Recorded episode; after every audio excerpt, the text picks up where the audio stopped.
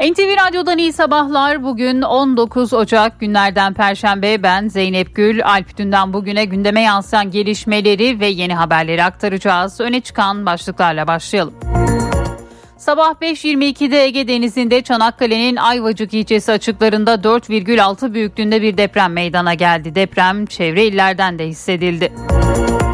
Seçim için 14 Mayıs tarihi Cumhurbaşkanı Erdoğan tarafından da telaffuz edildi. Cumhurbaşkanı eski başbakanlardan Adnan Menderes'in 14 Mayıs 1950'de seçimden zaferle çıktığını hatırlattı. Milletimiz 73 yıl sonra aynı gün altılı masa diye karşımıza çıkan bu darbe şakşakçılarına yeter diyecektir diye konuştu. Cumhurbaşkanlığı gündeminde Deva Partisi Genel Başkanı Ali Babacan'ın İHA SİHA üreten Baykar'a yönelik sözleri de vardı. Erdoğan asıl hedef Türkiye'dir, Türk milletidir, şirket çalışmalarını kendi öz kaynaklarıyla yapmaktadır dedi.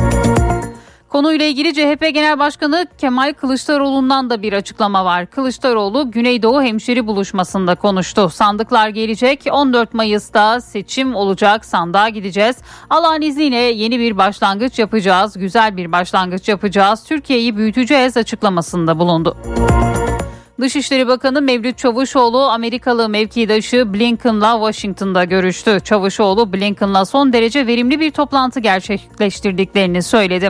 Türkiye'ye F-16 satışına ilişkin Biden yönetiminin çabalarının gayet olumlu olduğunu belirten Bakan Çavuşoğlu, satışın NATO'nun çıkarını olduğu konusunda hemfikiriz. Yönetim kararlıysa kongredeki engellemeyi aşabilir dedi. İsveç ve Finlandiya'nın NATO üyeliğinin Türkiye'ye F-16 satışıyla bağlantılı olmadığını vurgulayan açıklayan Dışişleri Bakanı Amerikan Kongresi bunları bağlantılı gibi göstermemeli diye konuştu. Amerika'dan Türkiye'ye F-16 satışı açıklaması yapıldı. Amerikan Dışişleri Sözcüsü Price, Türkiye'ye F-16 satışına ilişkin NATO'nun değerli bir üyesi olan Türkiye'nin karşılaştığı risklere karşı kendini savunabilmesi gerekiyor. Türkiye'ye F-16 satışı konusunda kilit rol kongreye ait açıklamasını yaptı. Rusya'dan Türkiye itirafı geldi. Rusya Dışişleri Bakanı Lavrov, Rusya'nın Suriye meselesinde Türkiye ile yaptıkları anlaşmalarda yer alan yükümlülüklerinin tamamını henüz yerine getiremediklerini söyledi. Ukrayna'nın Brovary kentinde bir bakım evi ve anaokulunun yakınına helikopter düştü. Olayda İçişleri Bakanı, yardımcısı ve müsteşar dahil 14 kişi hayatını kaybetti. Ölenlerden üçünün çocuk olduğu bildirildi. Dışişleri Bakanı Mevlüt Çavuşoğlu olaya ilişkin başsağlığı mesajı paylaştı. Kamu kurumlarına 30 bin TOG alınacak. 2023 yılının Nisan ayında trafiğe çıkması planlanan Türkiye'nin ilk yerli otomobili TOG'a yönelik kamu alım garantisi hayata geçiyor. 2035 yılına kadar 30 bin araç devlet kurumlarının kullanımında olacak. İlk alım bu yıl yapılacak. Mardin'de yabancı plakalı bir araca seyir halindeyken ateş açıldı. Saldırıda 3 kişi hayatını kaybetti, 2 kişi de yaralandı. Saldırganların yakalanması için çalışma başlatıldı. Meteoroloji Genel Müdürlüğü il ve ilçelerin meteorolojik parametrelerini gösteren 2022'nin meteorolojik uç değerlerini yayımladı. Türkiye'de 2022'de en sıcak gün 15 Temmuz'da Şırnak'ın Silopi ilçesinde 47,9 dereceyle kayda geçerken 29 Ocak'ta Mersin Günlar Konur köyüne metrekareye 451,9 kilogram yağış düştü.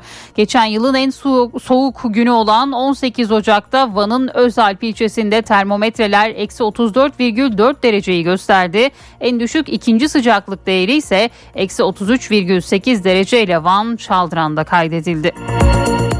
Prens Harry'nin Spare yani Yedek adlı kitabının yankıları devam ediyor. Son olarak İngiltere'deki askeri yetkililer Prens Harry'i İran'a malzeme vermek ve askerini kariyer, askeri kariyerini mali kazanç için kullanmakla suçladı.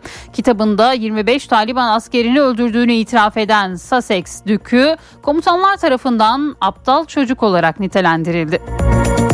Ve spor Beşiktaş Türkiye Kupası'na veda etti. Ziraat Türkiye Kupası son 16 turunda Ankara gücü penaltılarda Beşiktaş'ı eleyerek çeyrek finale yükseldi. Ümraniye Spor'a konuk olan Trabzonspor normal süresi 1-1 sonuçlanan maçta rakibini uzatmada 4-1 mağlup ederek çeyrek finale çıktı. Gündemi özetledik devam ediyoruz.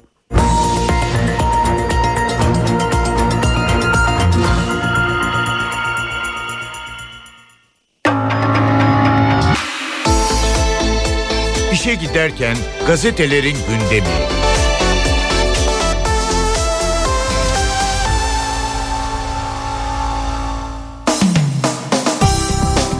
Sabah gazetesiyle başlıyoruz. Millet 14 Mayıs'ta altılı masaya yeter diyecek manşetiyle çıkıyor Sabah gazetesi. Bugün Cumhurbaşkanı Erdoğan Menderes 14 Mayıs 1950'de yeter söz milletindir diyerek sandıktan zaferle çıkmıştı. Milletimiz 73 yıl sonra bir kez daha aynı gün bu müstemleke heveslilerine yeter diyecek diyor. Yeter sözde karar da gelecek e, gelecek de milletindir diyerek 2023'te milletimizin desteğine talibiz. Meclisimizden meydan okuyorum ne yaparsanız yapın yine başaramayacaksınız diyor Cumhurbaşkanı Erdoğan'ın bu açıklamaları da yine Sabah gazetesinin manşetinde yer buluyor. Fırsatçıdan ucuz eve raiç engeli bir diğer başlık. Birçok müteahhit düşük vergi ödemek için değeri 2 milyon lira olan evi resmi işlemlerde 600-700 bin lira gösteriyor. Orta gelirlileri ev sahibi yapacak yeni evin projesinde raiç fırsatçıları nedeniyle vatandaşlar 0.69 faizli krediye erişimde sorun yaşıyor. Müteahhitler bir yandan vergi kaçırırken raiç oyunuyla da vatandaşın ucuz krediye erişimini engelliyor diyor Sabah gazetesi bugün. Ukrayna'yı sarsan helikopter faciası bir diğer başlık. Ukrayna'nın Kiev bölgesinde bir helikopter anaokulu binasına çarpıp düştü. Olayda helikopterdeki İçişleri Bakanı Deniz Monastirski ve yardımcıları da dahil olmak üzere 3'ü çocuk 14 kişi hayatını kaybetti diyor. Dünkü olaya ilişkin haberi de bugün Sabah gazetesi ilk sayfasından bu şekilde duyuruyor. Hürriyet'in manşetinde de seçim tarihi var. İşte 14 Mayıs'ın yol haritası başlıklı haberle duyuruyor bu açıklamayı. Hürriyet gazetesi Erdoğan seçim tarihini ilan etti. Rahmetli Menderes 14 Mayıs 1950'de sandıktan zaferle çıkmıştır. Milletimiz 73 yıl sonra aynı gün karşımıza çıkanlara yeter diyecektir. Peki 14 Mayıs'taki seçimin takvimi nasıl işleyecek? İşte önemli günler diyor Hürriyet gazetesi. Takvimin süresine YSK karar verecek ancak 5 yıl önceki son seçimdeki süreler uygulanırsa Seçim takvimi 20 Mart'ta başlayacak. Partiler 26 Mart'a kadar Cumhurbaşkanı adayı gösterecek. Seçmen teklifiyle aday olacaklar içinse bu tarih 5 Nisan'da sona erecek. Kesin aday listesi 10 Nisan'da diyor Hürriyet bugün. Washington'da kritik görüşme bir diğer başlık Dışişleri Bakanı Mevlüt Çavuşoğlu Washington'da Amerikan Dışişleri Bakanı Antony Blinken'la görüştü. Çavuşoğlu görüşme sonrası açıklama yaptı. Aramızda yıllardır çözülemeyen konuları çözmek için karşılıklı teklifler oldu. Yeni F-16 alınması da önemli maddelerimizdendi. Kongrenin izlediği süreç hakkında bilgi aldık. Bölgesel konuları da ele aldık. İşbirliğimizi geliştireceğiz diyor Dışişleri Bakanı Çavuşoğlu. Küllerinden yeniden doğduğu bir diğer başlık 2 yıl önceki yangında tamamen yanan İstanbul Boğazı'na bakan 358 yıllık Vaniköy Camisi restore edildi. Restorasyonu kendisini de Vaniköy'de oturan Kalyon Vakfı Yönetim Kurulu Başkanı Cemal Kalyoncu üstlendi. Aslında aslında olduğu gibi restorasyonda kullanılan keresteler Balıkesir ve Çanakkale'den mermerler de Marmara Adası'ndan getirildi deniliyor. Bugün Hürriyet gazetesinde. Altın Küre'de korona fırtınası pandemiden sonra ilk kez normal seyircili ve geniş katılımlı gerçekleştirilen Altın Küre ödül törenine koronavirüs damga vurdu. Törene katılan Colin Farrell, Brandon Gleeson, Jamie Lee Curtis ve Michelle Pfeiffer gibi isimlerin de bulunduğu çok sayıda ünlünün koronavirüs testi pozitif çıktı diyor Hürriyet gazetesi. Milliyetin manşetinde de seçim tarihi yer alıyor. Seçim tarihi 14 Mayıs başlığıyla yine Cumhurbaşkanı Erdoğan'ın grup toplantısında yaptığı açıklamalar bu başlığın altında sıralanıyor. 14 Mayıs'ta yeni bir başlangıç bir diğer başlık. Gaziantep'te Güneydoğu hemşeri buluşmasına katılan CHP lideri Kılıçdaroğlu, Cumhurbaşkanı Erdoğan'ın seçim tarihi olarak işaret ettiği 14 Mayıs'a atıf yaptı. Kılıçdaroğlu bu ülkeye huzuru getireceğiz, sandıklar gelecek, 14 Mayıs'ta seçim olacak Allah'ın izniyle hep beraber yeni bir başlangıç yapacağız diye konuştu. Hodri Meydan biz varız. Bir diğer başlık İyi Parti Genel Başkanı Akşener başörtüsüne yönelik anayasa değişiklik teklifine ilişkin Cumhurbaşkanı Erdoğan'a seslenerek Hodri Meydan biz varız. Anayasa ise anayasa, e, mutabakatsa mutabakat. Gel bu meseleyi Türkiye'nin gündeminden çekip çıkartalım diyor Akşener. Site aidatına denetim geliyor. Kira artışlarını sollar şekilde site aidatlarına yapılan fahiş zamlar Çevre Şehircilik ve İklim Değişikliği Bakanlığı'nı harekete geçirdi. Site yönetim hizmeti veren şirketlerle ilgili mevzuat çalışmalarını yürütmek üzere özel bir birim kurulduğunu açıklayan bakanlık, site yönetiminde yer alan bu boşluğun giderileceğini bildirdi. Ne bu başlıkta Milliyet'teydi. Yeni Şafak'ın manşeti de seçim sandık 14 Mayıs'ta diyor Yeni Şafak gazetesi ve Cumhurbaşkanı'nın açıklamalarına yer veriyor. Bir diğer haber Anayasa Mahkemesi Yargıtay'ın üstünde değil başlığıyla. Yargıtay Başkanı Mehmet Akarca son dönemdeki bireysel başvurularda FETÖ'den ceza alan kişilerin lehine kararlar veren Anayasa Mahkemesi'ni eleştirdi. Eğer deliller hukuka uygun toplanmışsa istinafa, istinafta da temizde de bunlar denetlenmişse artık Anayasa Mahkememizin bu alana girmemesi gerekir yetki aşımında bulunur da süper temyiz mahkemesi niteliğine kavuşursa bu toplumda kargaşaya neden olabilir. Anayasa Mahkemesi Yargıtay'ın da Danıştay'ın da üstünde bir mahkeme değil diyor Yargıtay Başkanı. Kaza mı sabotaj mı bir diğer başlık Ukrayna dün güne büyük bir şokla uyandı. İçişleri Bakanı'nı taşıyan askeri helikopter Kiev'de bir anaokulunun olduğu bölgeye düştü diyor Yeni Şafak gazetesi. Postanın manşetinde de Türkiye için seçim vakti başlığını görüyoruz. Cumhurbaşkanının açıklamaları yer alıyor. 15 yıl sonra intikam cinayeti bir diğer haber. Adana'da 2 ay önce Eyüp Tekin ve arkadaşı Ramazan Kızıl'ı öldüren İbrahim A ile ona yardım eden kuzeni Ha olay yerinden kaçtı. Eyüp Tekin'in ailesi evlatlarının 15 yıl önce tanık olduğu bir cinayet nedeniyle öldürüldüğünü öne sürdü. O dönemde 13 yaşında olan Eyüp Tekin gördüklerini jandarmaya anlatınca Zeynel Ağa cezaevine girmişti. Tekin'i öldürüp kaçan İbrahim Ağa'nın hapis yatıp çıkan Zeynel Ağa'nın oğlu olduğu belirlendi. Bu haber de bugün Posta Gazetesi'ndeydi. Cumhuriyet gazetesi yine yasa tanımadığı manşetiyle çıkıyor. Cumhurbaşkanı Erdoğan Menderes 14 Mayıs 1950'de yeter söz milletindir diyerek milletin gönlüne girmiş ve sandıktan ezici bir zaferle çıkmıştı. Yeter sözde karar da gelecek de milletindir diyerek 2023'te milletimizin desteğine talibiz dedi diyor. Cumhurbaşkanının bu sözlerine Cumhuriyet Gazetesi yer veriyor. Yasalar Cumhurbaşkanının iki kez seçilebileceğini söylüyor. Erdoğan 2014 ve 2018'de Cumhurbaşkanlığı seçimine girdi kazandı. Erdoğan'ın üçüncü kez aday olması mümkün değil diyor Cumhuriyet Gazetesi. Bugün başkanlardan destek bir diğer haber davalar ve soruşturmaların hedefindeki İstanbul Büyükşehir Belediye Başkanı Ekrem İmamoğlu'na dayanışma ziyaretleri sürüyor. CHP Genel Başkan Yardımcısı torunun öncülüğünde başkanlar haysiyet duvarının önünde buluştu. Ziyarette hukuk kazanır denildi. Bu başlıkta yine Cumhuriyet Gazetesi'nin ilk sayfasında yer aldı. Şimdi bir ara vereceğiz. Birazdan haberlerin ayrıntılarını aktaracağız. NTV Radyo, Türkiye'nin haber radyosu.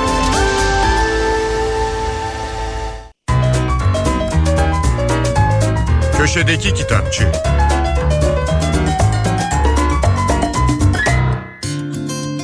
Merhaba ben Adnan Bostancıoğlu. Profesör Doktor Oğuz İnel'in kurmaca bir söyleşi kitabı olan Foucault ve Şeyler Metis yayınlarından çıktı. Evet kurmaca bir söyleşi dedik. Şöyle Oğuz İnel kitaba yazdığı ön sözde bu çalışmada açıklanması gereken düşünceleri filozofun kendisi açıklasın istedik diyor. Yani Foucault'un açıklamaya çalıştığımız bir düşüncesini Foucault'un çeşitli kitap ya da söyleşilerinde dile getirdiği kendi düşünceleri, cümleleriyle açıklamaya çalıştık. Bir başka ifadeyle Foucault'u Foucault'un kendisi yorumlamış gibi oldu diyor Profesör İnel. Tam da burada çalışmanın soru cevap formunda olduğunu belirtelim. Bilirsiniz Michel Foucault geçen yüzyılın ikinci yarısında insanlığın düşünce hazinesine çok büyük katkılar yapmış önemli bir düşünür antropolog, sosyolog, tarihçi, edebiyat eleştirmeni. İsterseniz hayatına kısaca bir göz atalım. Foucault 1926'da Poitiers'de doğdu. 1946'da daha önce sınavlarında başarısız olduğu Fransa'da çok önemli bir okul olan École Normale Supérieure kabul edilen dördüncü öğrenci. 1948'de felsefe diplomasını, 1950'de psikoloji diplomasını aldı. 1950'de Louis Althusser aracılığıyla Fransız Komünist Partisi'ne katılıyor Foucault. Lakin Stalin'in Sovyetler Birliği'nde izlediği politikalara karşı çıkarak 1953'te partiden ayrılıyor. Varşova ve Hamburg üniversitelerinde Fransızca öğretmenliği yapıyor. 1960'da Fransa'ya dönüyor ve Clermont-Ferrand Üniversitesi'ne felsefe bölüm başkanı oluyor. Doktorasını Delilik ve Medeniyet kitabındaki teziyle alıyor.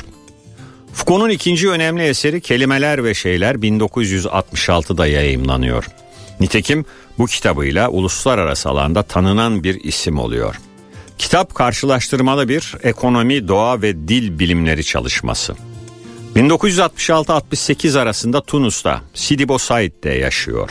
Dönüşte Paris 8. Üniversitesi'nde felsefe bölüm başkanı oluyor. 1969'da bilginin arkeolojisini, 1975'te belki de en etkili kitabı Hapishanenin Doğuşunu yayımlıyor. Foucault ömrünün kalan yıllarında cinselliğin tarihini yazmak için uğraş veriyor. 1976'da ilk cildi yayınlanıyor. Çalışmasını tam bitirememiş olsa da ikinci ve üçüncü ciltler 1984'teki ölümünden hemen sonra yayımlanıyor. Sözünü ettiğimiz bütün bu kitapların hepsinin Türkçe çevirileri mevcut. Tekrar kitabımıza Foucault ve şeylere dönersek. Kitap az önce de belirttiğim gibi 20. yüzyılın en önemli düşünürlerinden olan Michel Foucault'un oldukça kapsamlı ve girift düşünce bütünü için kısa ve anlaşılabilir bir kılavuz niteliğinde. Düşünürün dört kitabı üzerinde duruluyor. Kitaplar kronolojik olarak değil tematik olarak sıralanmış. Deliliğin tarihi, hapishanenin doğuşu, kelimeler ve şeyler, cinselliğin tarihi. Kitapların dışında da konu başlıkları açılmış. Bunlardan biri iktidar ilişkileri ve bilgi, ayrıca Foucault'un fikirlerine itiraz eden muarızları, Chomsky, Sartre, Baudrillard ve Adorno içinde bir bölüm var. Bir de Foucault'un 1978'de gazeteci olarak ziyaret ettiği İran üzerine fikirlerinin yer aldığı bir başka bölüm. Ve nihayet modernizm ve postmodernizm tartışmalarının ele alındığı bir bölüm başlığı daha açılmış kitapta. Herkese iyi okumalar, hoşçakalın. Köşedeki Kitapçı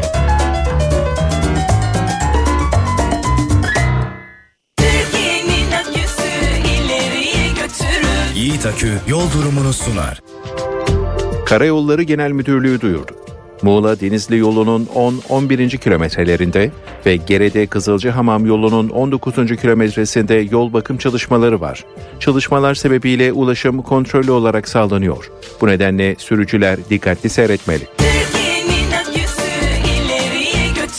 Yiğit Akü yol durumunu sundu. Daha sürdürülebilir bir çatı ve daha iyi bir dünya için Bras Çatı Sistemleri sunar. Doğa konuşmaları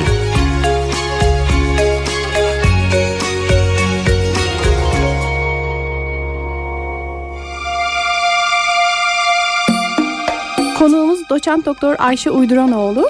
Kendisi Bilgi Üniversitesi Çevre, Enerji ve Sürdürülebilirlik Uygulama ve Araştırma Merkezi Müdürü.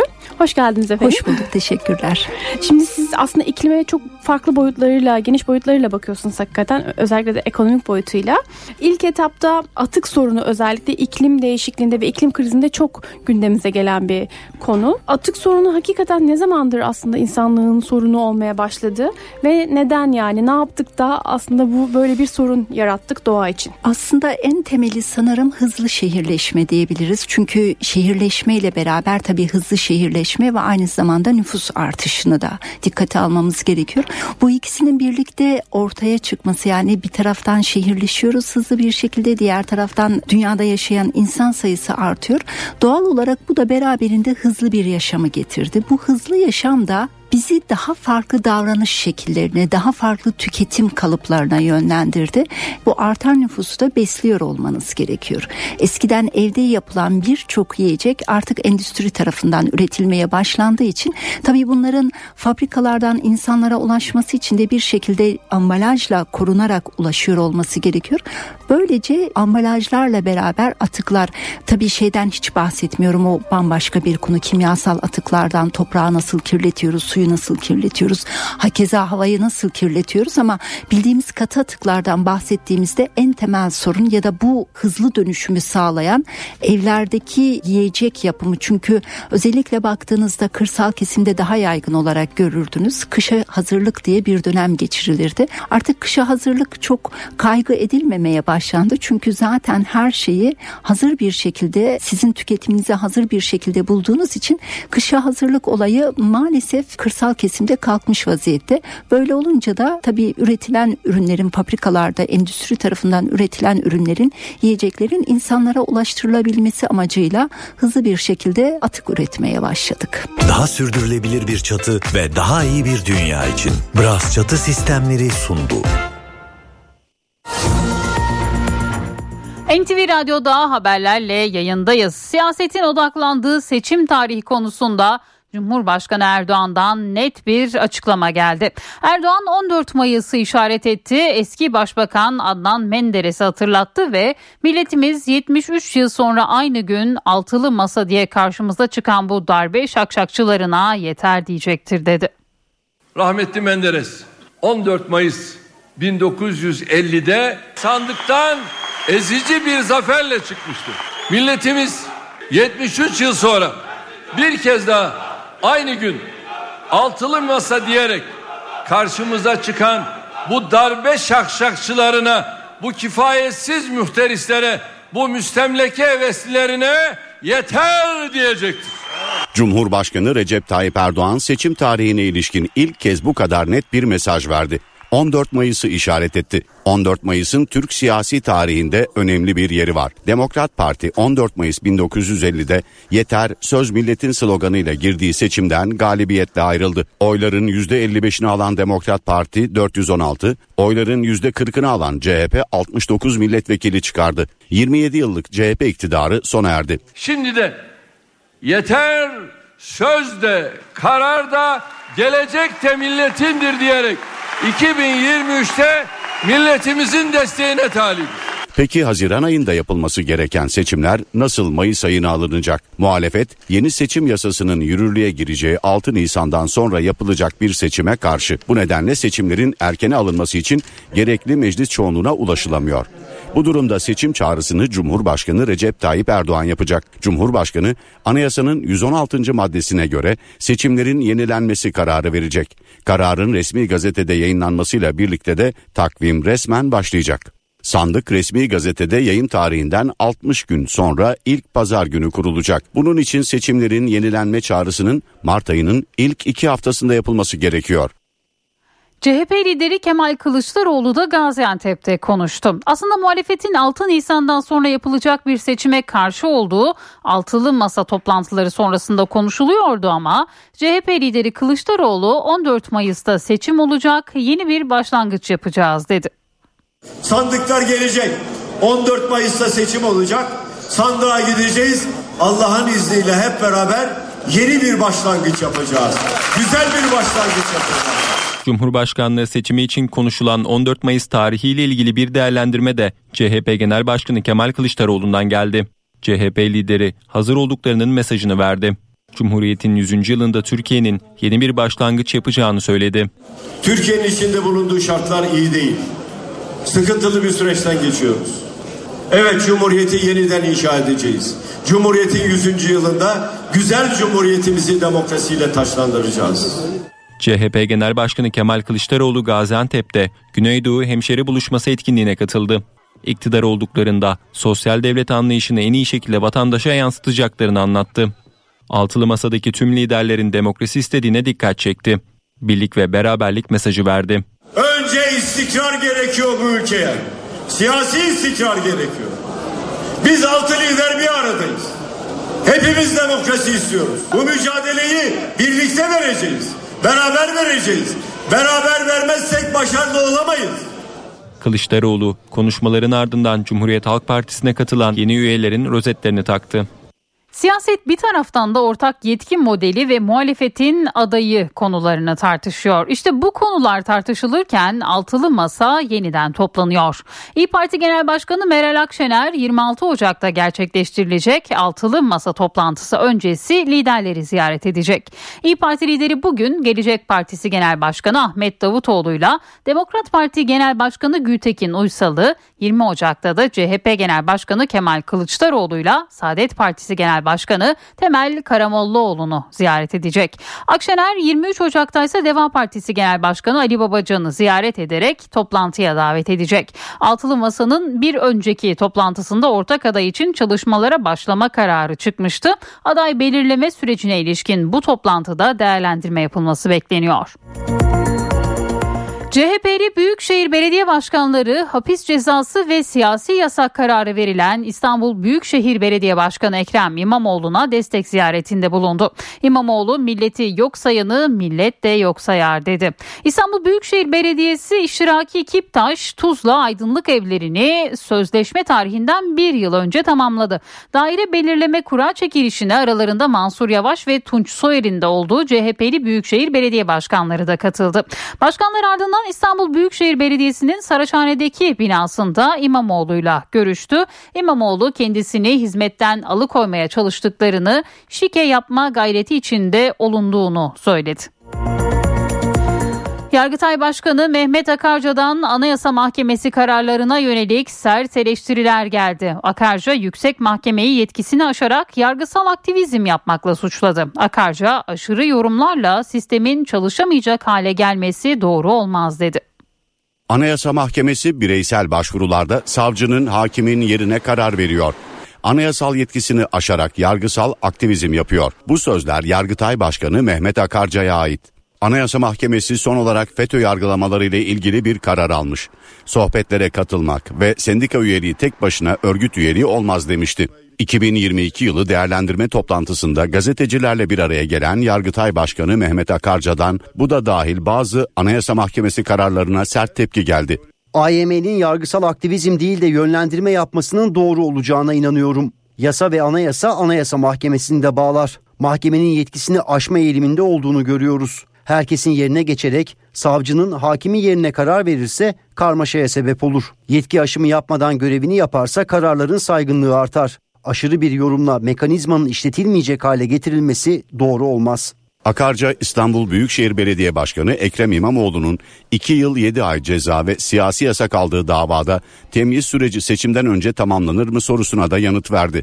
Dava yargıtaya gelirse önce başsavcılık inceleyecek, tebliğname hazırlayıp daireye yollayacak. Sonra daire gün verecek iş yüküne göre. Seçimden önce mi gelir, sonra mı? Karar tamamen süreçte yer alan yargı mensuplarına ait. NTV Radyo Diplomasi gündemiyle devam edelim. Amerika Birleşik Devletleri'nde önemli bir randevu vardı dün. Dışişleri Bakanı Mevlüt Çavuşoğlu Amerikalı mevkidaşı Antony Blinken'la bir araya geldi. Peki o görüşmede neler konuşuldu? NTV Washington temsilcisi Hüseyin Günay aktarıyor. Çavuşoğlu Blinken görüşmesinden sonra bir basın toplantısı düzenledi ve şunları söyledi. Öncelikle dedi ki oldukça verimli bir toplantıydı. Zaten Dışişleri Bakanlığı bu toplantıyı bir saat olarak planlamıştı ancak 1 saat 45 dakika civarında sürdü. Çavuşoğlu oldukça verimli bir toplantı olduğunu dile getirdi. Sorular sordu meslektaşlarımız. İlk soru F-16'lara ilişkindi çünkü oldukça önemli bir gündem maddesi. Çavuşoğlu dedi ki F-16'ların İsveç ve Finlandiya'nın NATO üyeliğiyle herhangi bir ilgisi yok.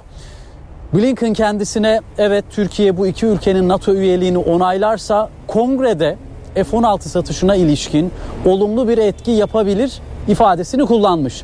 Ancak bu iki konu arasında direkt bir bağlantının olmadığını dile getirdi. Bunu zaten Amerikalı yetkililer de hatta Biden'ın kendisi de daha önce söylemişti. Menendez'den bahsettik. Bob Menendez itiraz ediyor. Bu itiraz karşısında Biden yönetiminin elinde bazı kozlar var. Örneğin bypass etmek yani satışı başkanlık kararnamesiyle gerçekleştirmek. Bu soruyu sordum kendisine. Ee, Çavuşoğlu dedi ki eğer Biden yönetimi yani Amerika Birleşik Devletleri yönetimi güçlü bir duruş sergilerse F-16 işi hallolur. Yani bir kez daha topu Biden yönetimine attı. Onların çaba göstermesi gerektiğinin altını çizdi. Amerika Birleşik Devletleri Dışişleri Bakanı Antony Blinken'ı Türkiye'ye davet ettim dedi. Gelip ülkemizi görsün istedim ifadesini kullandı. Suriye önemli başlıklardan bir tanesiydi. Hatta Mevlüt Çavuşoğlu Suriye konusunda karşılıklı önerilerin e, masada konuşulduğunu ifade etti. E, Suriye'de Amerika Birleşik Devletleri'nin bir özel temsilcisi yok dedi. E, bazı mutabakatlar üzerinde Türkiye ve Suriye, Türkiye ve Amerika Birleşik Devletleri anlaşmıştı. Ancak onlar hayata geçirilmedi veya pratikte sahada uygulanmadı. Bu yüzden Amerika Birleşik Devletleri ile bu noktada bir kez daha bir mutabakata varmanın e, faydası olur mu? Emin değilim ifadesini kullandı. Bir meslektaşımız şunu sordu. Türkiye'ye F-16'lar, Yunanistan'a F-35'ler e, F-35'leri konuştunuz mu dedi. E, Mevlüt Çavuşoğlu F-35 konusunu konuşmadık. Zaten Türkiye gibi bir ülkenin başka bir ülkenin Amerika Birleşik Devletleri'nden satın alacağı savaş e, araçlarına veya jetlerine ilişkin herhangi bir konuşması olmaz. Bu noktada bir ifademiz olmaz dedi. Rusya ve Ukrayna savaşına vurgu yaptı. Bir kez daha Amerikalılar bu noktada Türkiye'nin almış olduğu tutumdan dolayı bize teşekkür ettiler dedi. Tahıl koridoru noktasında Amerika ve Türkiye'nin çalışmaya devam edeceğini sadece bu iki ülkenin değil dünyanın bu anlaşmanın devamlılığına ihtiyacı olduğunu söyledi. Ee, ve bir kez daha Amerika Birleşik Devletleri'nin bu noktadaki tutumundan dolayı Türkiye'ye teşekkür ettiğini dile getirdi. Ee, genel hatlarıyla Mevlüt Çavuşoğlu'nun vermiş olduğu yanıtlar böyleydi. Hüseyin Günay Washington'dan aktardı. Ukrayna'dan dün peş peşe son dakikalar geldi. Önce bir helikopterin düştüğü sonra o helikopterde Ukrayna İçişleri Bakanı'nın olduğu duyuruldu. Arasında çocukların da olduğu 14 kişi hayatını kaybetti. Sabotaj ihtimali de araştırılıyor. Helikopter anaokulu yakınlarına düştü. Aralarında İçişleri Bakanı'nın olduğu çok sayıda kişi hayatını kaybetti. Fransız yapımı Süper Puma helikopteri Ukrayna İçişleri Bakanı Denis Monastırski, yardımcısı Yevgeni Yenin ve bakanlık müsteşarı Yuri Lubgovich'in de bulunduğu kişileri taşıyordu. Helikopter yerleşim yerine düştü. İçindeki 9 kişi de hayatını kaybetti. Olayın ardından yangın çıkarken bölgeye ambulans, polis ve itfaiye ekipleri sevk edildi. Kreşte bulunan çocuklarla birlikte personel binadan tahliye edilse de helikopterin düştüğü anaokulu çevresinde de hayatını kaybedenler oldu. Ölenler arasında çocukların da bulunduğu açıklandı. Olayda çok sayıda kişi de yaralandı. Yaralıların çoğunun yanık tedavisi gördüğü belirtiliyor. 42 yaşındaki İçişleri Bakanı Denis Monastırski faciadan sadece bir gün önce Kiev'de İçişleri Bakanlığı çalışanlarına ödül veriyordu. Düşen helikopterden sağ çıkamadı. Monastırski Zelenski'nin kurduğu Halkın Hizmetkarı Partisi'nden 2019 yılında milletvekili seçilerek siyasete atılmıştı. Avukat kimliğiyle tanınan Monastırski Temmuz 2021'de görevinden ayrılan Arsen Avakov'un yerine İçişleri Bakanı olarak atanmıştı. Helikopterin düşme nedenine gelince olayla ilgili soruşturma yürütülüyor. Sabotaj ihtimali de değerlendiriliyor. Ancak ilk bulgular olayın kaza olduğu yönünde. Yetkililer ekipman arızası ya da uçuş güvenliğinin ihlali ihtimalleri üzerinde de duruyor. Olay saatinde bölgede sisli havanın etkili olduğu belirtiliyor. Devlet Başkanı Zelenski de olayla ilgili tam soruşturma talimatı verdi. Zelenski faciayı tarif edilemez bir acı olarak da nitelendirdi. Olayın ardından Ukrayna polis şefi Ihor Klimoneko bakan yardımcısı olarak atandı. Klimoneko vekaleten bakanlık görevini de yürütecek. Gündemdeki diğer başlıklara bir haber turuyla bakalım. Bu sabah 5.22'de Ege Denizi'nde Çanakkale'nin Ayvacık ilçesi açıklarında 4,6 büyüklüğünde bir deprem meydana geldi. Deprem çevre illerden de hissedildi. Mardin'in Artuklu ilçesinde yabancı plakalı cipe saldırı düzenlendi. Araçtaki 5 kişiden 3'ü hayatını kaybetti. 2 kişi ağır yaralandı. Silahlı saldırganların yakalanması için çalışma başlatıldı. İstanbul'da Sultan Gazi Hükümet Konağı içinde bulunan nüfus müdürlüğünün tavanında çökme meydana geldi. Ölen ya da yaralanan olmadı. Tavanın lodos nedeniyle çöktüğü açıklandı. Kırıkkale'de Müsellim köyünün muhtarı Kerem Dağ gittiği hastanede doktoru ve güvenlik görevlisini silahla tehdit etti. Gözaltına alınan muhtar tutuklandı. Manisa'nın Turgutlu ilçesinde bir inşaatın kazı alanında toprak kayması meydana geldi. Tehlike nedeniyle bölgedeki 4 ev tahliye edildi. Avcılarda D100 karayolunu geçtikten sonra tel örgüleri aşıp yola atlayan kişiye metrobüs çarptı. Yaralanan genç hastanede tedavi altında. Adıyaman'da evinin önünde oynarken kaçırılan 4 yaşındaki çocuk 10 saatlik çalışmaların ardından Şanlıurfa'da bulundu. Çocuğu kaçıran zihinsel engelli bir kişi gözaltına alındı.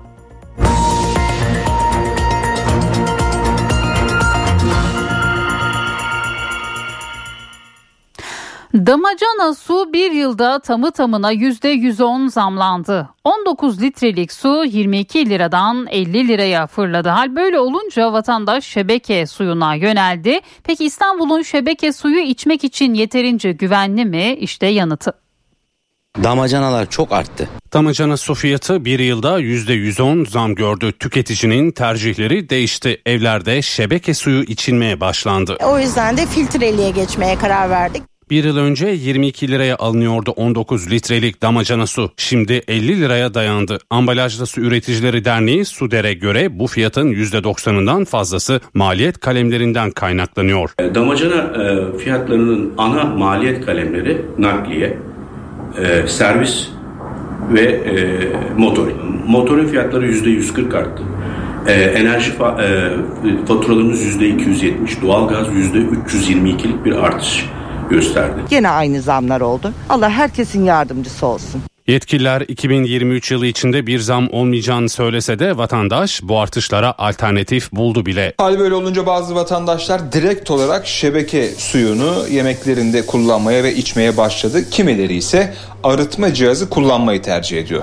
İçmiyorum ama bu fiyat artışlarıyla herhalde içeceğiz galiba. Yani durum onu gösteriyor. Çünkü damacanalar çok arttı. Mahalle çeşmeleri de su tedariği için uğrak yerlerinden biri haline geldi. Burası İstanbul Sarıyer'deki maden mahallesi.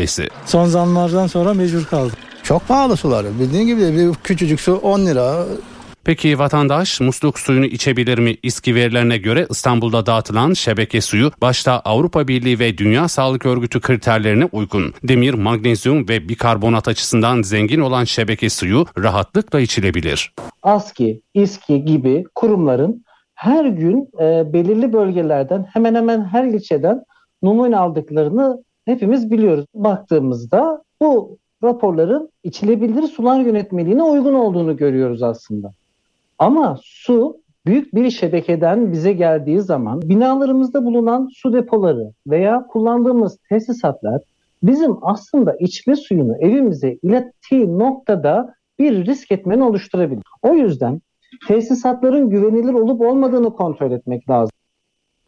Gazeteci, yazar ve insan hakları savunucusu Hrant Dink'in katledilmesinin üzerinden 16 yıl geçti. Dink için bugün anma törenleri düzenlenecek. Bu nedenle İstanbul'da bazı yollar trafiğe kapalı olacak.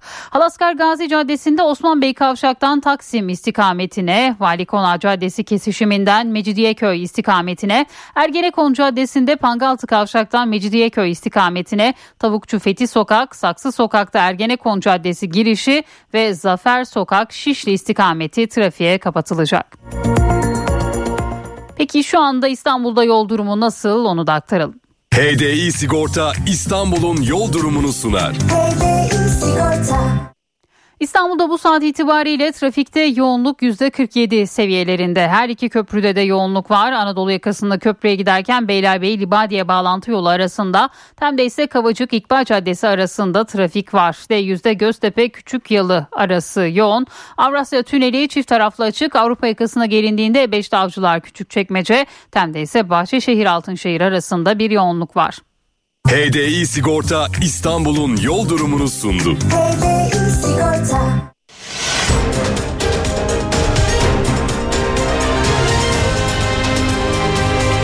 NTV Radyo Üstün Alman teknolojisiyle üretilen Düfa Boya spor haberlerini sunar.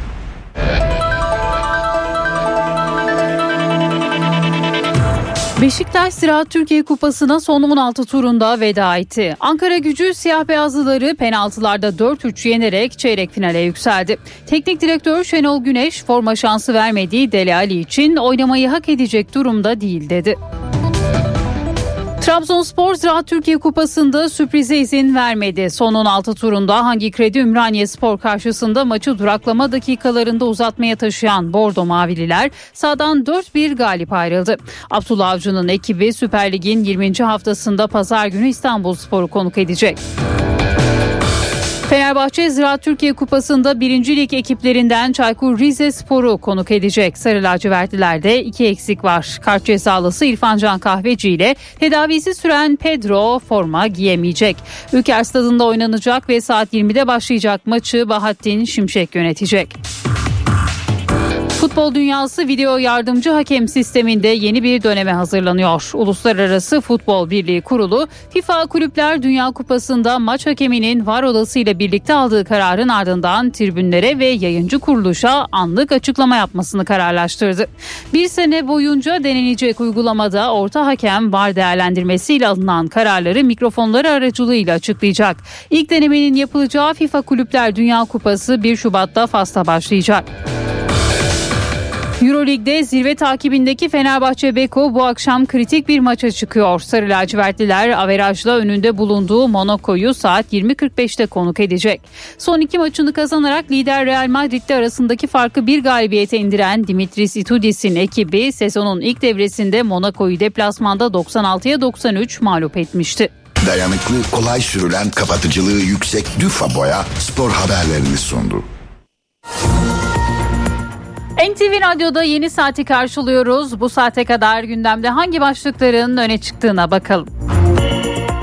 Seçim için 14 Mayıs tarihi Cumhurbaşkanı Erdoğan tarafından da telaffuz edildi. Cumhurbaşkanı eski başbakanlardan Adnan Menderes'in 14 Mayıs 1950'de seçimden zaferle çıktığını hatırlattı. Milletimiz 73 yıl sonra aynı gün altılı masa diye karşımıza çıkan bu darbe şakşakçılarına yeter diyecektir diye konuştu. Cumhurbaşkanının gündeminde Deva Partisi Genel Başkanı Ali Babacan'ın İHA SİHA üreten Baykar'a yönelik sözleri de vardı. Erdoğan asıl hedef Türkiye'dir, Türk milletidir, şirket çalışmalarını kendi öz kaynaklarıyla yapmaktadır dedi. Konuyla ilgili CHP Genel Başkanı Kemal Kılıçdaroğlu'ndan da bir açıklama var. Kılıçdaroğlu Güneydoğu Hemşehri buluşmasında konuştu. Sandıklar gelecek 14 Mayıs'ta seçim olacak sandığa gideceğiz açıklamasını yaptı.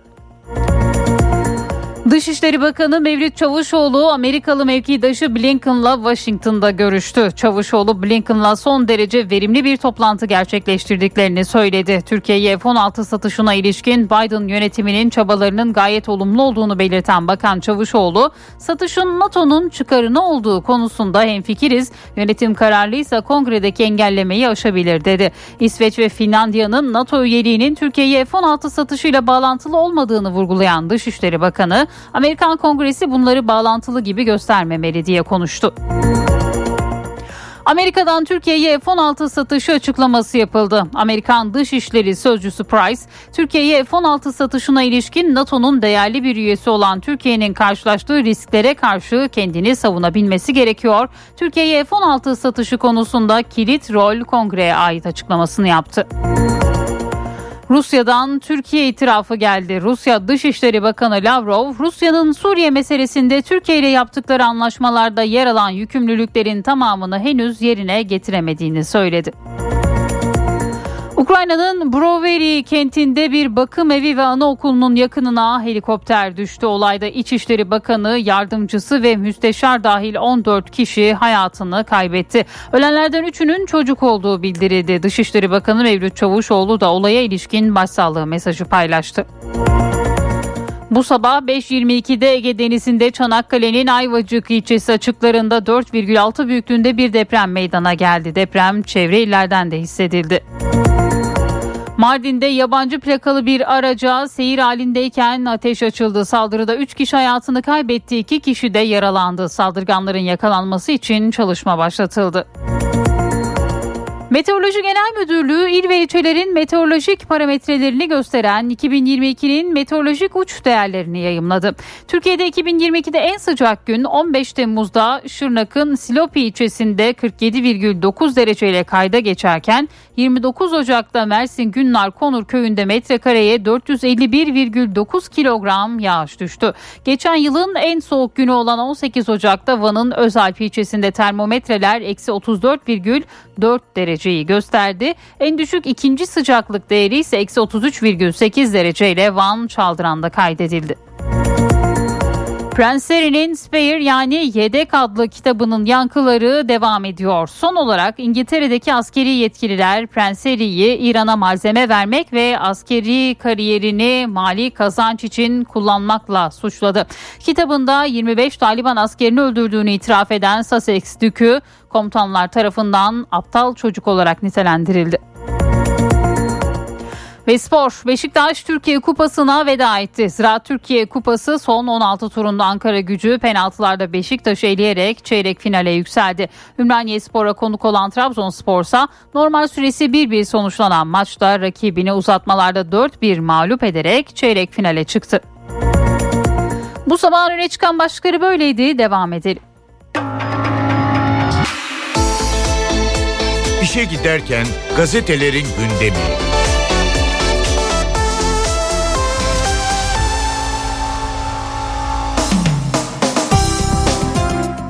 Sabah gazetesiyle başlıyoruz. Millet 14 Mayıs'ta altılı masaya yeter diyecek manşetiyle çıkıyor. Sabah gazetesi bugün Cumhurbaşkanı Erdoğan Menderes 14 Mayıs 1950'de yeter söz milletindir diyerek sandıktan zaferle çıkmıştı. Milletimiz 73 yıl sonra bir kez daha aynı gün bu müstemleke heveslilerine yeter diyecek diyor Cumhurbaşkanı. Yeter sözde karar da gelecek milletindir diyerek 2023'te milletimizin desteğine talibiz. Meclisimizden meydan okuyorum ne yaparsanız yapın yine başaramayacaksınız diyor. Cumhurbaşkanı Erdoğan'ın grup toplantısında yaptığı açıklamalarda bugün Sabah gazetesinin manşetinden yer buluyor. Fırsatçıdan ucuz eve raiç engeli bir diğer haber. Birçok müteahhit düşük vergi ödemek için değeri 2 milyon lira olan evi resmi işlemde 600-700 bin lira gösteriyor. Orta gelirlileri ev sahibi yapacak yeni evin projesinde raiç fırsatlı, fırsatçıları nedeniyle vatandaşlar 0.69 krediye erişimde sorun yaşıyor. Müteahhitler bir yandan vergi kaçırırken raiç oyunuyla da vatandaşın ucuz krediye erişimini engelliyor diyor Sabah gazetesi. Ukrayna'yı sarsan helikopter faciası bir diğer başlık. Ukrayna'nın Kiev bölgesinde bir helikopter Anadolu e, Anadolu anaokulu binasına çarpıp düştü. Olayda helikopterdeki İçişleri Bakanı ve yardımcıları dahil olmak üzere 3 çocuk 14 kişi hayatını kaybetti diyor Sabah gazetesi. Hürriyetle devam ediyoruz. İşte 14 Mayıs'ın yol haritası manşetiyle çıkıyor Hürriyet gazetesi. Takvimin süresine YSK karar verecek diyor. Seçim takvimine ilişkin e, e, bir haber bu. Ancak 5 yıl önceki son seçimdeki süreler uygulanırsa seçim takvimi 20 Mart'ta başlayacak. Partiler 26 Mart'a kadar Cumhurbaşkanı adayı gösterecek. Seçmen teklifiyle aday olacaklar içinse bu tarih 5 Nisan'da sona erecek. Kesin aday listesi 10 Nisan'da. Oy pusulasındaki konumlar 11 Nisan'da belirlenecek. Milletvekili aday listeleri 12 Nisan'da teslim edilecek. Gümrük kapılarıyla dış temsilciliklerde oy verme işlemi 30 Nisan'da başlayacak. Seçim yasaklarının başlama tarihi 6 Mayıs. İttifak protokolleri 31 Mart'a kadar YSK'ya ulaştırılacak deniliyor.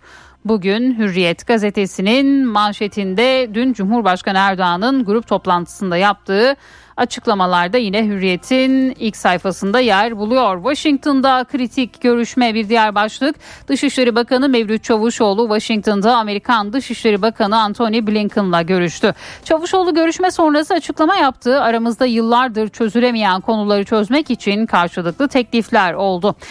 Yeni F-16 alınması da önemli maddelerimizdendi. Kongrenin izlediği süreç hakkında bilgi aldık. Bölgesel konuları da ele aldık. İşbirliğimizi geliştireceğiz diyor Dışişleri Bakanı Mevlüt Çavuşoğlu.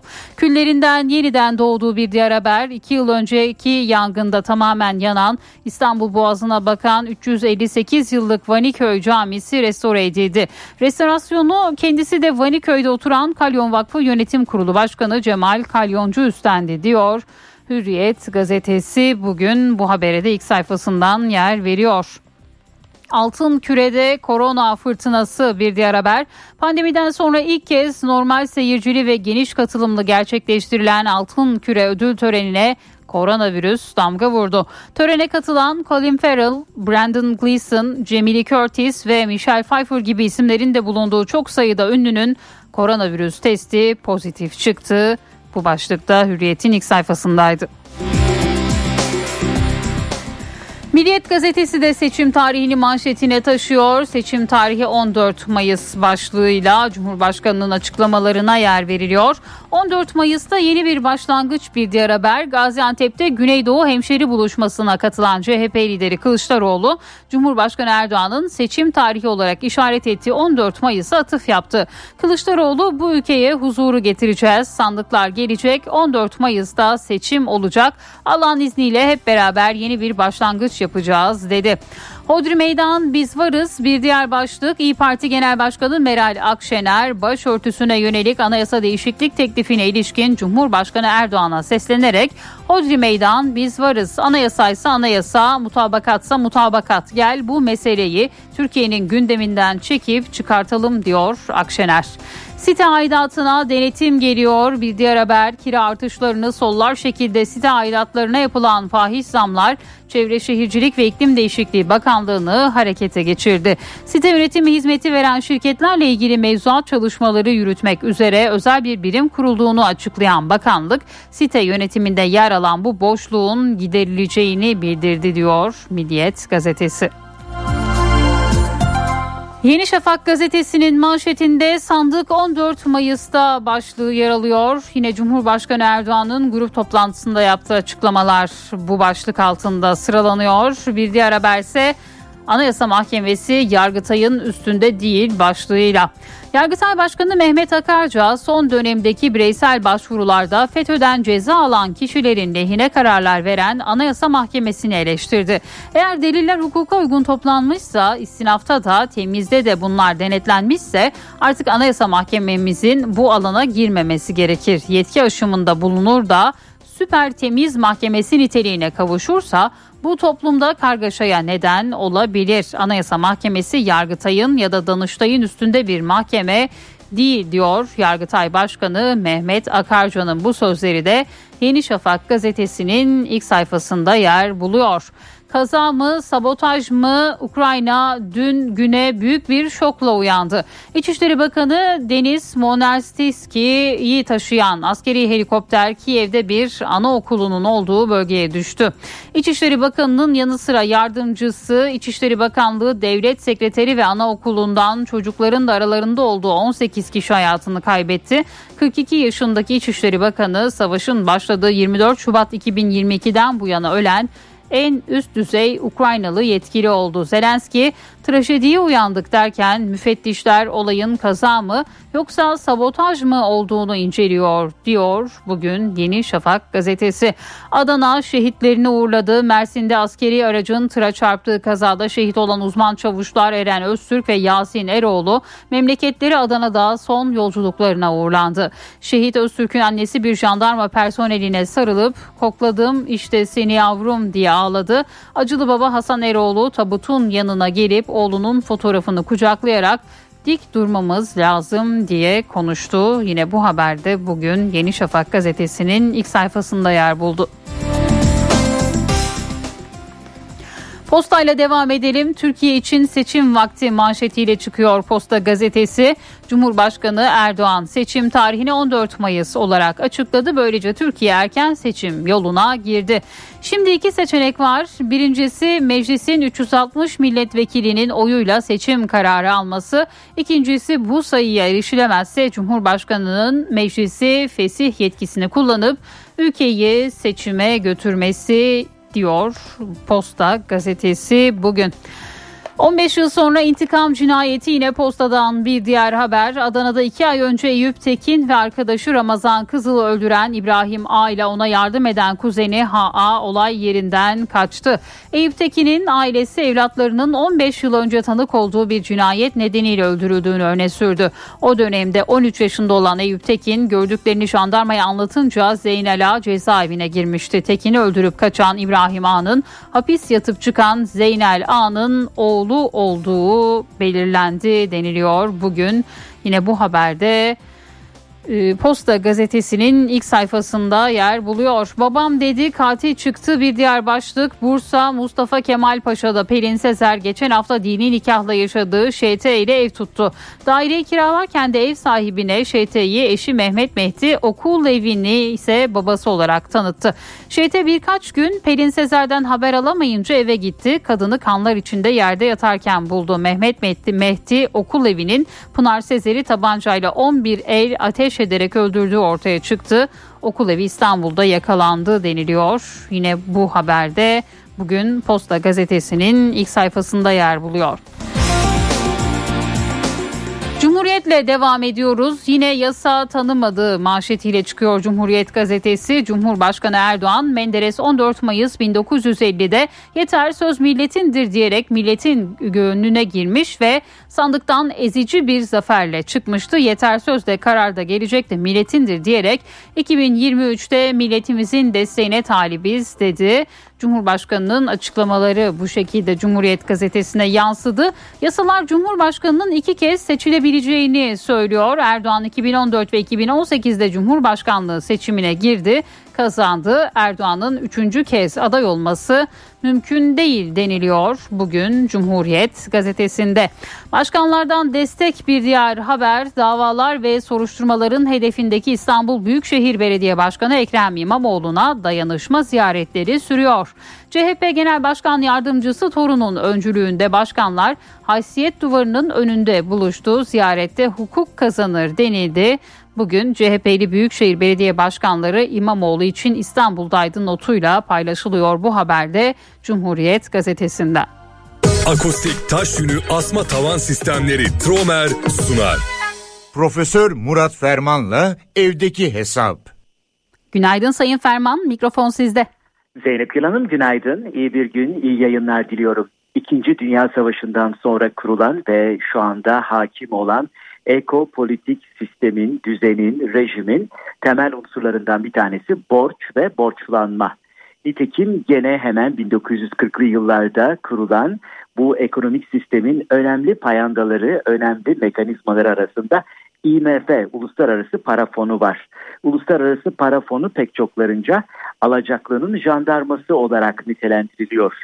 Her ne kadar son yıllarda bir parça imaj değişikliği geçirerek neredeyse gelişmekte olan ve borçlu ülkelerin tarafında onların menfaatlerini önceleyen bir söylem taşıyan IMF gene de mevcut fonksiyonundan ve yapısından vazgeçmiş değil. 2023 yılı itibariyle dünyada toplam global borç 250 trilyona yaklaşıyor. Bu borç hem kamu hem özel borçların toplamından oluşuyor. Tabii borç ve borçlanma aslında e, itibari bir özelliğe, karakteristiğe sahip. Yani borç almak ya da borçlanmak tamamen iyidir ya da tamamen kötüdür diyemeyiz. Nitekim borç yiğidin kamçısıdır gibi bazı sözler var ve mesela Amerika Birleşik Devletleri gibi dünyanın en büyük ekonomisi borçlanma söz konusu olduğunda herkesin borç vermek için koştuğu bir e, kaynak ve bu açıdan bakıldığında cazibe merkezi olabilmek, borçlanabilmek için kredibilitenizin olması lazım. Esasen temel olan mesele de borçlanma yönetimini doğru bilebilmek ve borçla elde edilmiş kaynağı doğru yerlerde kullanabilmek. şu anda söz edilen bir borç krizi aslında çok da yeni bir başlık değil. Nitekim e, IMF Başkanı Kristalina Georgieva e, %15'lik bir düşük gelir e, ligindeki ülkenin hali hazırda borç ödeme güçlüğü yaşadığını ve bir ilave %45'lik oranın da e, bu e, sıkıntının hemen kapısında olduğunu söylüyor. Yani borçlular arasında özellikle düşük gelirli ülkelerin neredeyse %60'ı böyle bir sıkıntıyla karşı karşıya. Yükselen pazarlarda ise e, bu oran %25, dörtte bir e, seviyesinde. E, tabii bu arada Sri Lanka, Gana ve Zambia'nın e, hali hazırda temerrüte düştüğünü de bunun da artık e, kayıtlara geçtiğini de açıklayalım. Tabii pek çok ülke de bunları takip edebilir. Ne yapılmalı, ne edilmeli? E, tabii netice itibariyle kayıp bir 10 yıldan bahsediyoruz. Pandemi dönemi, artan enerji ve gıda fiyatları, yükselen e, faiz e, oranları, e, güçlü bir dolar, global yavaşlama, tedarik kaynağındaki sıkıntılar e, işleri zorlaştırıyor. Özellikle borç yükü altındaki ülkeler ne yapacaklar bu bilinemiyor. E, peki dünyada borçluluk açısından durum nasıl? Bir numaralı borçlu şaşıracaksınız Japonya e, milli gelirinin e, yüzde e, 237'si kadar borçlanmış durumda. Ama Japonya'nın itibarı da fena değil yani onu da vurgulayalım. İki numarada Yunanistan var yüzde 177 gayri safi yurt içi hasılasının. Sonra Lübnan geliyor, İtalya, Singapur, Kap Verde, e, Portekiz, Angola, Butan, Mozambik hemen sonra Birleş, e, Birleşik Amerika geliyor. Yani dikkat edecek olduğunuz gibi bu borçlanma sırasında bazıları parasızlık ve düşük itibarsızlıkla bazıları da yüksek para ve yüksek itibarla bu listeye girmiş durumdalar. Türkiye listenin çok alt sıralarında yani bu listede 50 50'lerin altında onların da sonra geliyor ve e, gayri safi yurt içi hasılanın %33'ü kadar bir e, borçlanma oranına sahip. Peki dünyada hiç borçlu olmayan ülkeler var mı? Var ama şimdi söyleyince de anlaşılacak hani borçlulukla itibar arasında. Neresi var mesela? Ee, Afganistan. Mesela Kayman Adaları ve Brunei bunlar en düşük borçlananlar. İki tanesi zaten e, kredibilitesi yok. Üçüncüsü ise çok zengin zaten dışarıdan borç almaya ihtiyacı yok. Görülüyor ki bu borçluluk ve borç sadece tırnak içinde ihtiyaç veya garibanlıktan ya da yoksulluktan ortaya çıkmıyor. Ya zenginler daha fazla borç almak istiyor, başkasının parasıyla e, refahını sürdürmek istiyor ya da garibanlar ya da yoksulluk içinde olanlar elbette bu kaynaklara erişmek istiyorlar. Peki ne olacak?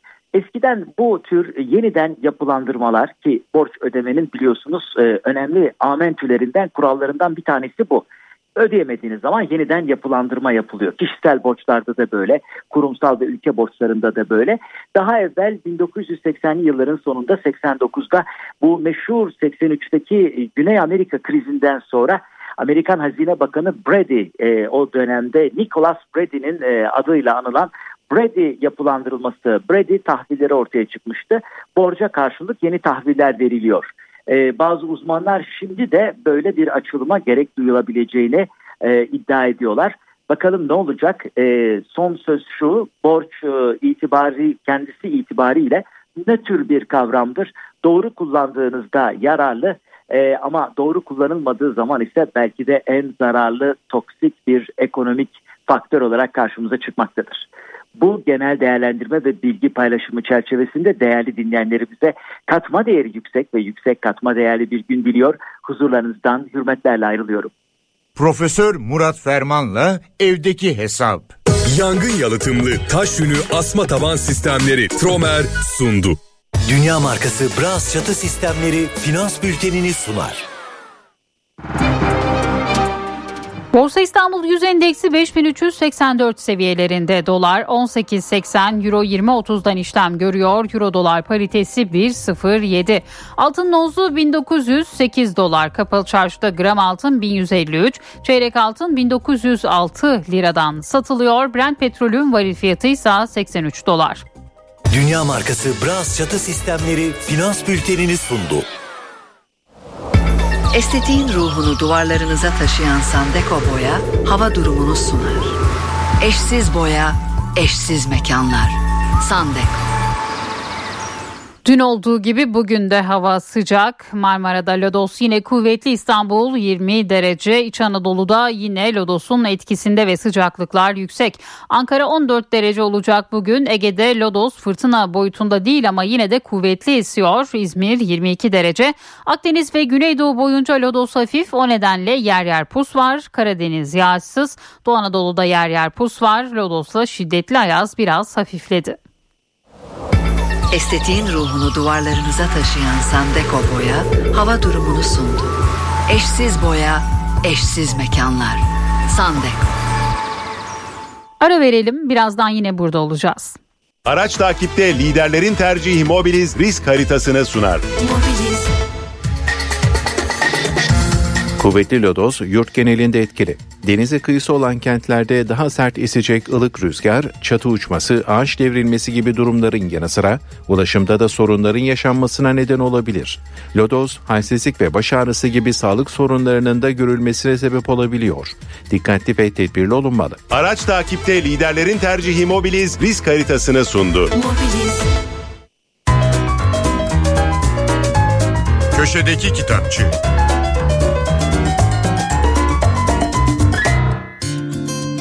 Merhaba, ben Adnan Bostancıoğlu. İngiliz yazar Ellen Sliton'un Cumartesi Gecesi ve Pazar Sabahı isimli romanı Alfa yayınlarından çıktı. Kitabı Türkçe'ye Elif Demir çevirmiş. 1928-2010 yıllar arasında yaşayan Ellen Slito gerçek bir işçi sınıfı yazarıydı. Nitekim romanlarının ve hikayelerinin ana teması hep ezilen sınıflar oldu. Yoksul bir ailenin çocuğuydu 14 yaşında okulu bırakmak zorunda kaldı. Bir bisiklet fabrikasında çalışmaya başladı. Ardından Kraliyet Hava Kuvvetleri'ne katıldı. Askerdeyken tüberküloz oldu. İyileşme sürecinde Fransa ve İspanya'da yaşadı. Alan Slito bu yıllarda yazmaya başladı. Nitekim ilk eseri bugün bahsin ettiğimiz Cumartesi Gecesi ve Pazar Sabahı 1958'de yayımlandı. Silito 1950'lerde ortaya çıkan öfkeli genç adamlar topluluğuna mensuptu. Ruhsal sıkıntılarını ve öfkelerini eserleri aracılığıyla ifade eden İngiliz şair, romancı, eleştirmen ve oyun yazarlarından oluşan bu grup, savaş sonrası boşluğa düşen, topluma karşı yabancılaşmış genç kuşağın içinde olduğu bir edebiyat akımıydı. Silito ikinci kitabı uzun mesafe koşucusunun yalnızlığı ile Hawthorne'ın ödülünü kazandı. Sonraki romanlarında da savaşa ve işçi sınıfının yaşamına dair gerçekçi anlatımlarını sürdüren Alan Slito 2010 yılında Londra'da hayatını kaybetti. Sevişme Günleri adıyla filme de uyarlanan Cumartesi Gecesi ve Pazar Sabahı romanın baş kahramanı Arthur'un gözünden yoksul insanların hayatına bir bakış, savaşın, yokluğun ortasında var olmaya ve yaşamaya çalışan serseri ruhlara dair trajikomik bir hikaye. Herkese iyi okumalar, hoşçakalın. Köşedeki Kitapçı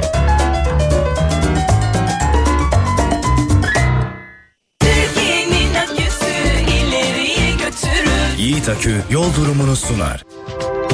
Karayolları Genel Müdürlüğü duyurdu. Yenişehir Bilecik yolunun 0-16, Aksiki Manavgat yolunun 7-12 ve Silopi Habur yolunun 32-36. kilometrelerinde yol bakım çalışmaları yapılıyor. Çalışmalar sebebiyle bu noktalarda trafik kontrollü sağlanıyor. Bu nedenle sürücüler dikkatli seyretmeli. Yiğit Akü yol durumunu sundu. NTV Radyo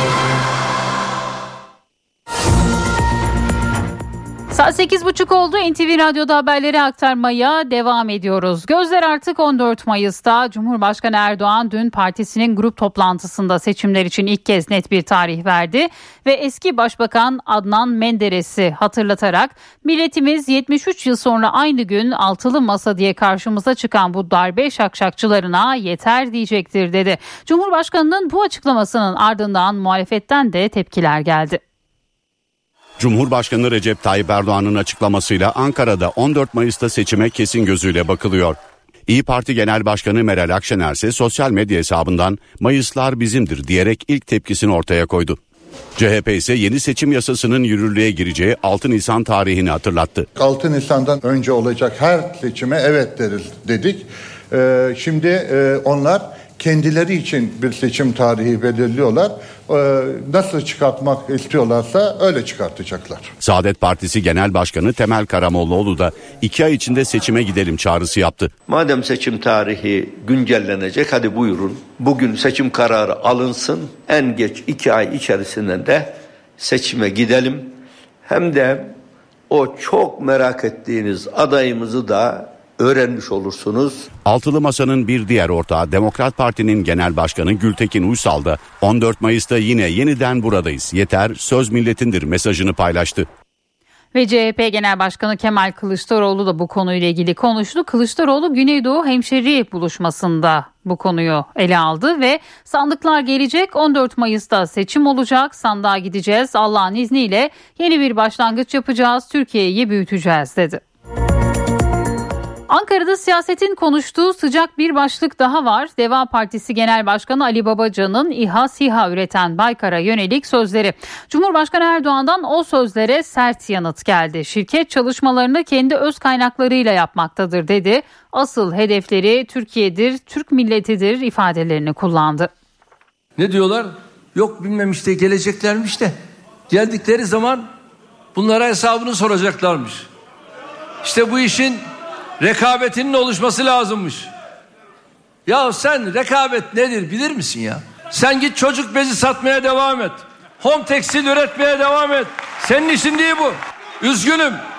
15 sene yanımda bulundu ama demek ki benden bir şey alamadı. Cumhurbaşkanı Recep Tayyip Erdoğan, SİHA İHA üretimi yapan Baykar firmasına yönelik sözleri nedeniyle Deva Partisi Genel Başkanı Ali Babacan'ı bu sözlerle eleştirdi. Firmanın çalışmalarını kendi kaynaklarıyla yaptığını söyledi. Baykar ürettiği hiçbir ürünün geliştirmesi için devletten tek kuruş almamış, hepsini kendi kaynaklarıyla yürütmüştür. Baykar'ın hedef alınmasının sebebi nedir biliyor musunuz? Baykar'ın ürettiği araçlarla ülkemizin kazandığı zaferlerdir. Cumhurbaşkanı nişan alıp ateş ettikleri asıl hedef Türkiye'dir diye konuştu. Ses verenler kukladır.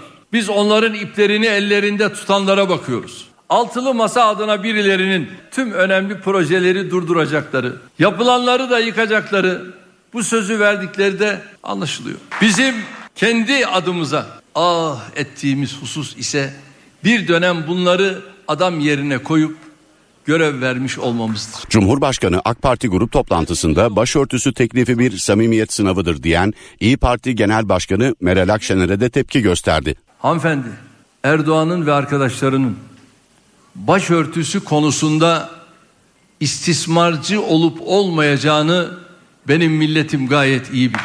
Varsa bir projeniz bu projenizi bize gönderirsiniz ve ona göre üzerinde çalışırız, adımı da atarız. Tepkilerin odağındaki Deva Partisi Genel Başkanı Ali Babacan da yeni bir açıklama yaptı. Sözlerinin çarpıtıldığını belirten Babacan, biz ülkemiz için faydalı olan her yatırımın, her projenin yanında dururuz ifadesini kullandı. Babacan mevcut her projenin doğru olanlarının devam ettirileceğini, yanlış olanların düzeltileceğini, eksik olanların da tamamlanacağını söyledi. Türkiye'nin pek çok ilinde yüksek teknolojiyle dünyaya üretim yapan firmaların olduğunu belirtti. Eşitlik, hakkaniyet ve şeffaflıktan hiçbir koşulda vazgeçmeyiz. Tüm sanayicilerimizle ilişkimiz aynı yakınlıktadır. Ne torpil ne kayırma ne de nepotizme e, geçit veririz ifadelerini kullandı. Dışişleri Bakanı Mevlüt Çavuşoğlu Washington'da Amerikalı mevkidaşı Antony Blinken'la bir araya geldi. Görüşmenin önemli gündem maddelerinden biri Türkiye'ye F-16 savaş uçaklarının satışıydı. Çavuşoğlu görüşme sonrası yaptığı açıklamada F-16'ların satışı için Biden yönetiminin kararlı durması gerektiğini ifade etti. F-16 konusunda e, bunun sadece Türkiye için değil NATO ve ABD'nin kendisi için de önemli olduğu konusunda e, hemfikiriz.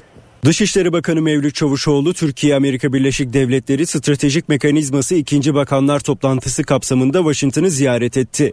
Amerikalı mevkidaşı Anthony Blinken'la görüşen Çavuşoğlu'nun ajandasındaki en önemli madde Türkiye'ye F-16 satışıydı. Çavuşoğlu kongredeki itirazların Amerikan yönetimi güçlü duruş sergilerse çözüleceğini söyledi. Bakan Çavuşoğlu, İsveç ve Finlandiya'nın NATO'ya üyeliği konusuna da değindi. Bugüne kadar atılan adımları e, biz Türkiye olarak e, memnuniyetle karşıladığımızı ama daha e, özellikle İsveç'in yolun başında olduğunu bir kere daha söyledik. Somut adımlar beklediğimizi yani üçlü ahitnamede ne varsa onların uygulanması gerektiğini ne fazla ne az bir kere daha e, söyledik. Çavuşoğlu iki ülkenin NATO üyeliğiyle Türkiye'ye F-16 satışının bağımsız konular olduğunu ifade etti. Bakan Çavuşoğlu Amerika Birleşik Devletleri'nin Doğu Akdeniz'deki denge politikasını bozduğunu belirtti. Kıbrıs'ta ve Türkiye-Yunanistan ilişkilerinde ABD'yi dengeli olmaya çağırdı. Çavuşoğlu terör örgütü YPG PKK ile mücadelede kararlılık mesajı verdi.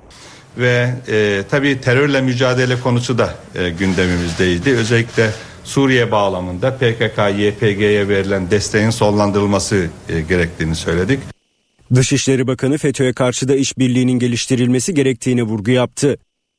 Blinken görüşme öncesi Türkiye ile ABD ilişkilerinin önemini vurguladı. Yakın müttefiklik ve ortaklık ruhu içinde fikir ayrılıklarımızı çözeriz dedi. Blinken, Türkiye'nin Karadeniz Tahıl Koridoru anlaşmasındaki rolünü takdir ettiklerini vurguladı.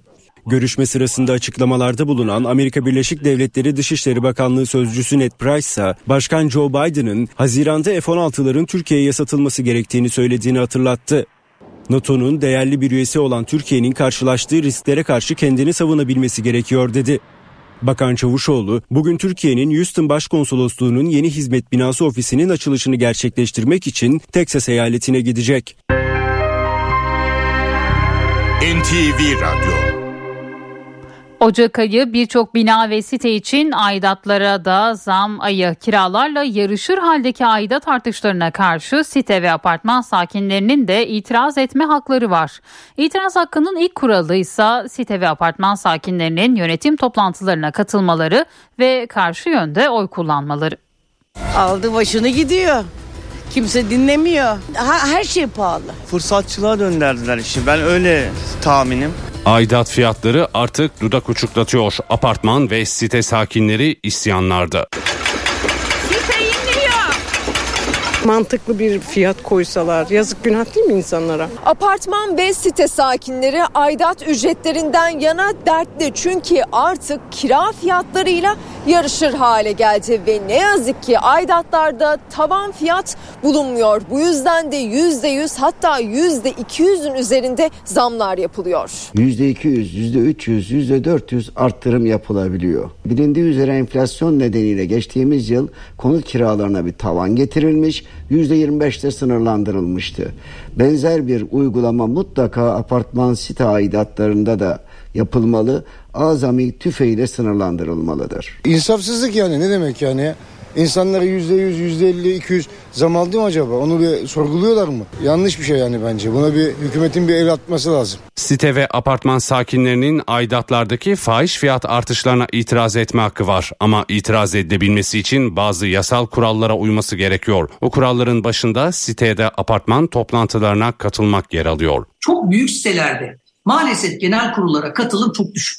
Bu kararlar alındığında maalesef eğer ikinci genel kurulda yarıdan bir fazlayla karar alınıyorsa o bütçe geçerli hale geliyor ve sizin de buna itiraz etmeniz neredeyse imkansız hale geliyor. Onun için bu genel kurullara katılın, genel kurulda itirazınızı mutlaka ileri sürün. Yüksek bulduğunuz aidat artışına karşı oy verin. Bu oyunuzu tutanağa geçirin. Böylelikle de itiraz edebilmek için hakkınız oluyor. Vatandaş eğer genel kurula katılmış, itirazını yapmış ve itirazını tutanağa geçirmiş ise bir ay içerisinde sulh hukuk mahkemesine başvurup dava açarak bu konuda genel kurul kararlarının iptalini, usulsüzlüğünü, e, iptalini talep edebilir.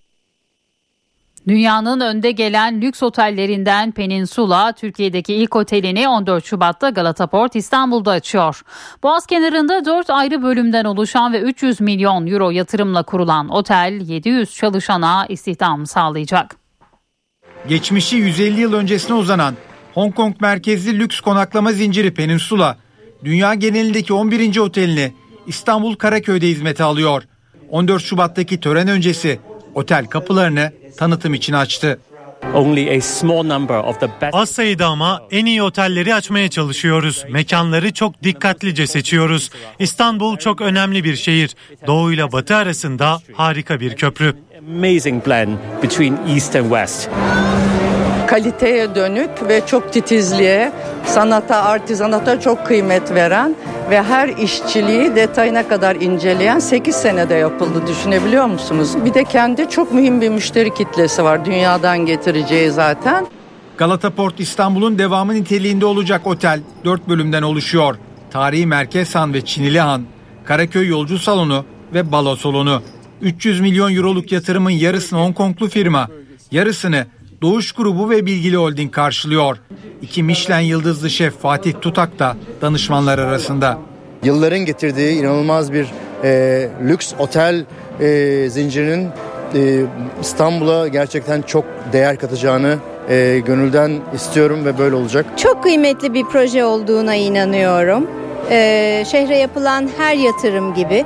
Bir de ayrıca tabii bunun Galata Port projesinin bir parçası olmasının büyük bir önemi var. Always looking long term. Biz her zaman uzun soluklu bakıyoruz. 5-10 yıl için burada değiliz. İstanbul'a toplumun bir parçası olmak, misafirlerimize hizmet için geldik. Just alike. 177 odalı otelde şu anda 400 kişi çalışıyor. Otel tüm bölümleriyle açıldığında bu sayı 700'e çıkacak. HDI Sigorta İstanbul'un yol durumunu sunar. İstanbul'da bu saat itibariyle trafikte yoğunluk %58 seviyelerinde. Her iki köprüde de yoğunluk var. Anadolu yakasında köprüye giderken Beylerbeyi Çamlıca arasında Tem'de ise Kavacık İkbal Caddesi arasında sabah trafiği gözleniyor. D100'de Göztepe Küçük Yalı arası yoğun. Avrasya Tüneli çift taraflı açık. Avrupa yakasına gelindiğinde E5'te Avcılar Küçükçekmece Tem'de ise Bahçeşehir Altınşehir arasında yoğunluk var. HDI Sigorta İstanbul'un yol durumunu sundu. HDI Dolce.